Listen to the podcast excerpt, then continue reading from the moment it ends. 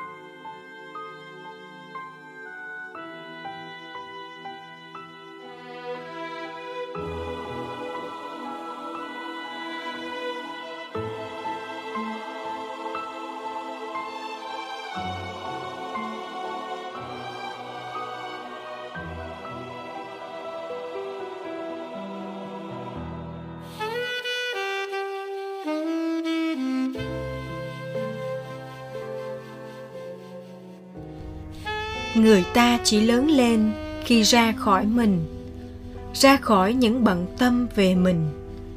Người ta chỉ lớn hết mức khi không còn coi mình là trung tâm. Trung tâm được đặt nơi thiên chúa và tha nhân. Đức giêsu đã từng khẳng định rằng, trong con cái loài người, không ai lớn hơn ông Gioan Tẩy Giả. Doan lớn vì ông là vị ngon sứ, giới thiệu trực tiếp đấng Messia là Đức Giêsu. Một điều mà không một ngôn sứ nào trong cựu ước được Diễm Phúc làm. Nhưng Doan cũng lớn vì ông đã chấp nhận nhỏ đi. Người phải lớn lên, còn tôi phải nhỏ lại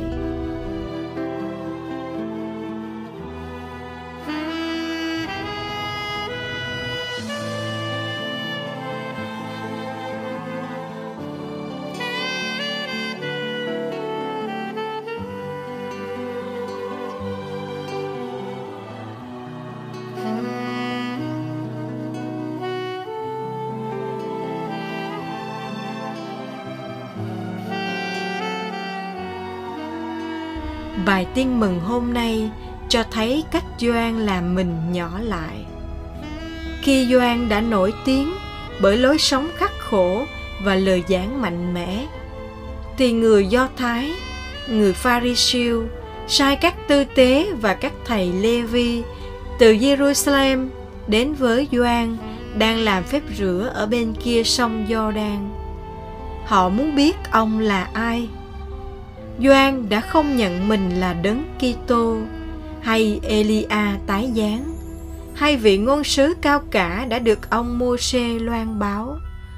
Mặc dù có người đã nghĩ ông là như vậy, những lời từ chối của Doan càng lúc càng ngắn hơn và sắc hơn. Tôi không phải là Đức Kitô, tôi không phải là không. Doan từ chối những chức danh mà nhiều người thèm muốn, bởi lẽ ông biết rõ mình là ai.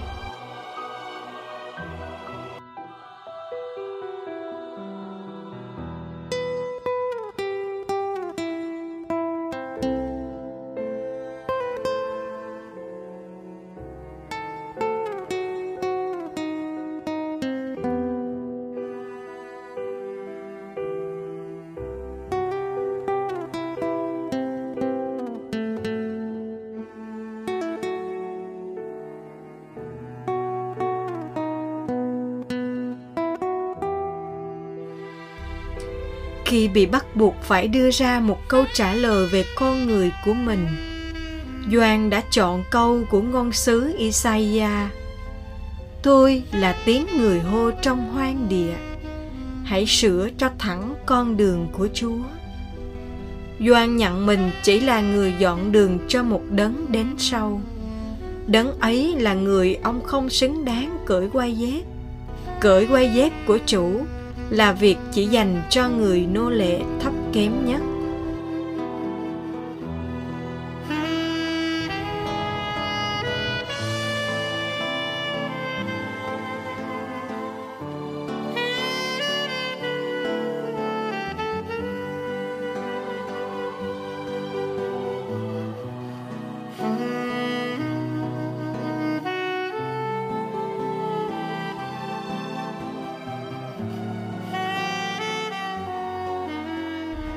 Doan là người làm chứng tuyệt vời về ánh sáng. Ông là tiếng làm chứng cho lời, là con một Thiên Chúa. Cảm ơn Doan vì nhờ ông mà ta gặp được ánh sáng thật. Cảm ơn Doan vì tiếng của ông dẫn ta đến với lời của Thiên Chúa.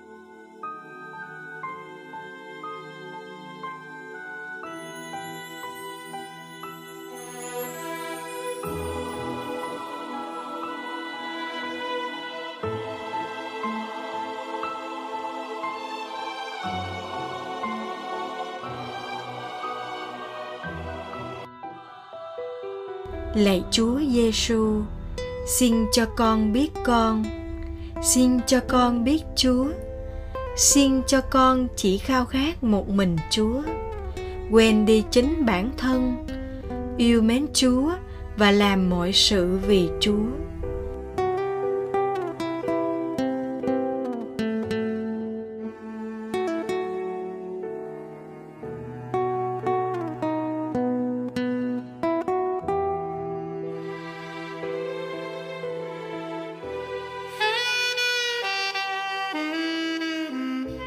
Xin cho con biết tự hạ, biết tán dương chúa và chỉ nghĩ đến chúa.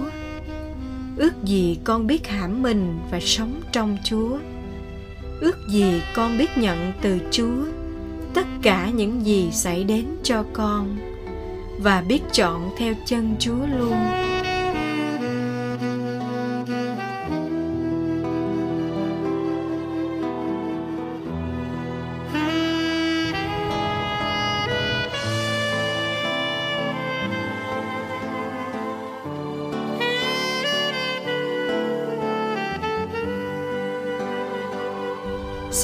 Để điều gì quyến rũ con ngoài chúa?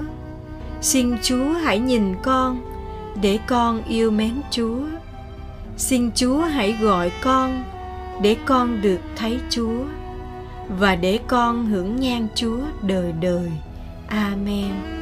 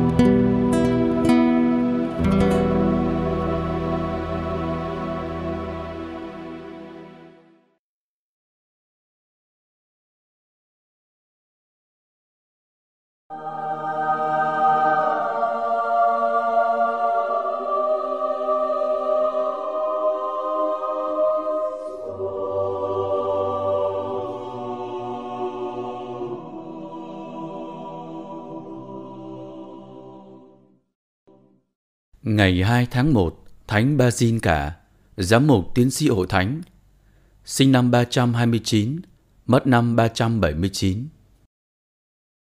Thánh Basin đang là một thầy giáo nổi tiếng thì Ngài quyết định theo đuổi đời sống tu trì, nghèo hèn của phúc âm. Sau khi tìm hiểu các phương thức tu trì, có thể nói Ngài là người sáng lập đan viện đầu tiên ở Tiểu Á.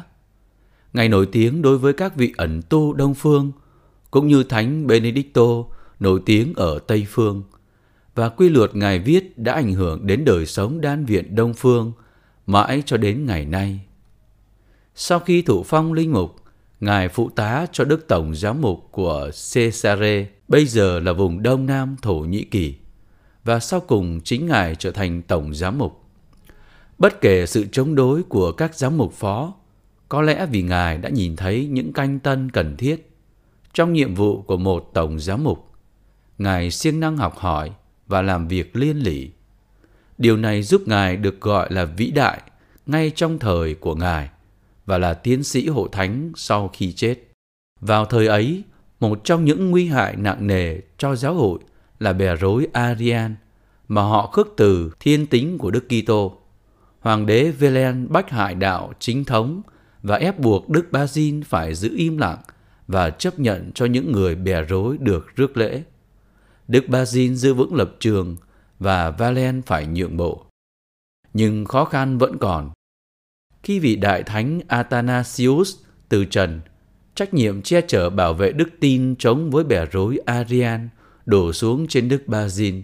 Ngài cố gắng khủng khiếp để kết hợp và phục hồi những người công giáo theo Ngài đang bị tan nát vì sự bạo ngược và vì chia rẽ nội bộ.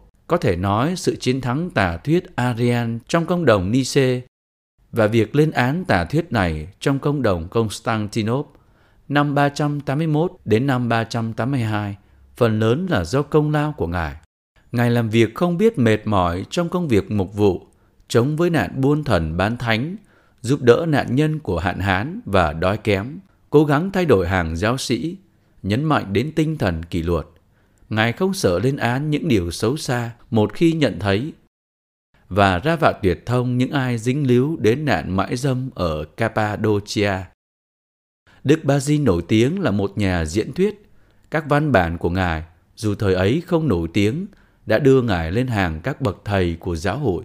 72 năm sau khi Ngài từ trần, công đồng Chalcedon đã đề cập đến Ngài là Đức Basil vĩ đại, người thừa tác ân sủng đã dẫn giải chân lý cho toàn thể trái đất. Trong các tác phẩm thần học rất nhiều của Ngài, tác phẩm về Chúa Thánh Thần gây ảnh hưởng rất lớn, phụng vụ do ảnh hưởng của người được giáo hội Đông Phương cử hành ngày nay trong các chủ nhật mùa chay, ngày mùa phục sinh và ngày lễ thánh Basilio. Người cũng được lịch sử gọi là Basilio cả, với em của người là Gregorio ở Nice và bạn của người là Gregory ở Nazian. Ba vị trở thành những giáo phụ Hy Lạp của giáo hội thuộc các nhóm giáo phụ gốc Cappadocia. Lời bàn, như người Pháp thường nói, càng thay đổi bao nhiêu, chúng càng giữ nguyên như vậy. Thánh Basilio phải đối diện với các khó khăn giống như Kitô hữu ngày nay. Bổn phận của một vị thánh là duy trì tinh thần Đức Kitô trong những vấn đề thật đau khổ và phức tạp, như cải cách, tổ chức chiến đấu cho những người nghèo, duy trì sự quân bình và bình an khi bị hiểu lầm. Lời trích Thánh Basilio nói, thực phẩm mà bạn không dùng là thực phẩm của người đói, quần áo bạn treo trong tủ là quần áo của người trần truồng, giày dép bạn không dùng là giày dép của người chân không, tiền bạc bạn cất giữ là tiền bạc của người nghèo. Hành động bác ái mà bạn không thi hành là những bất công mà bạn đã phạm.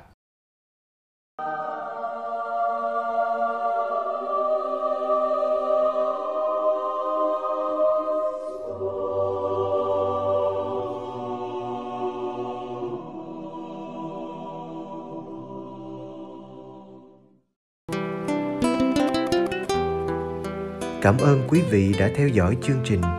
Kính chúc quý vị một ngày mới tràn đầy niềm vui và ân sủng của Chúa và mẹ Maria.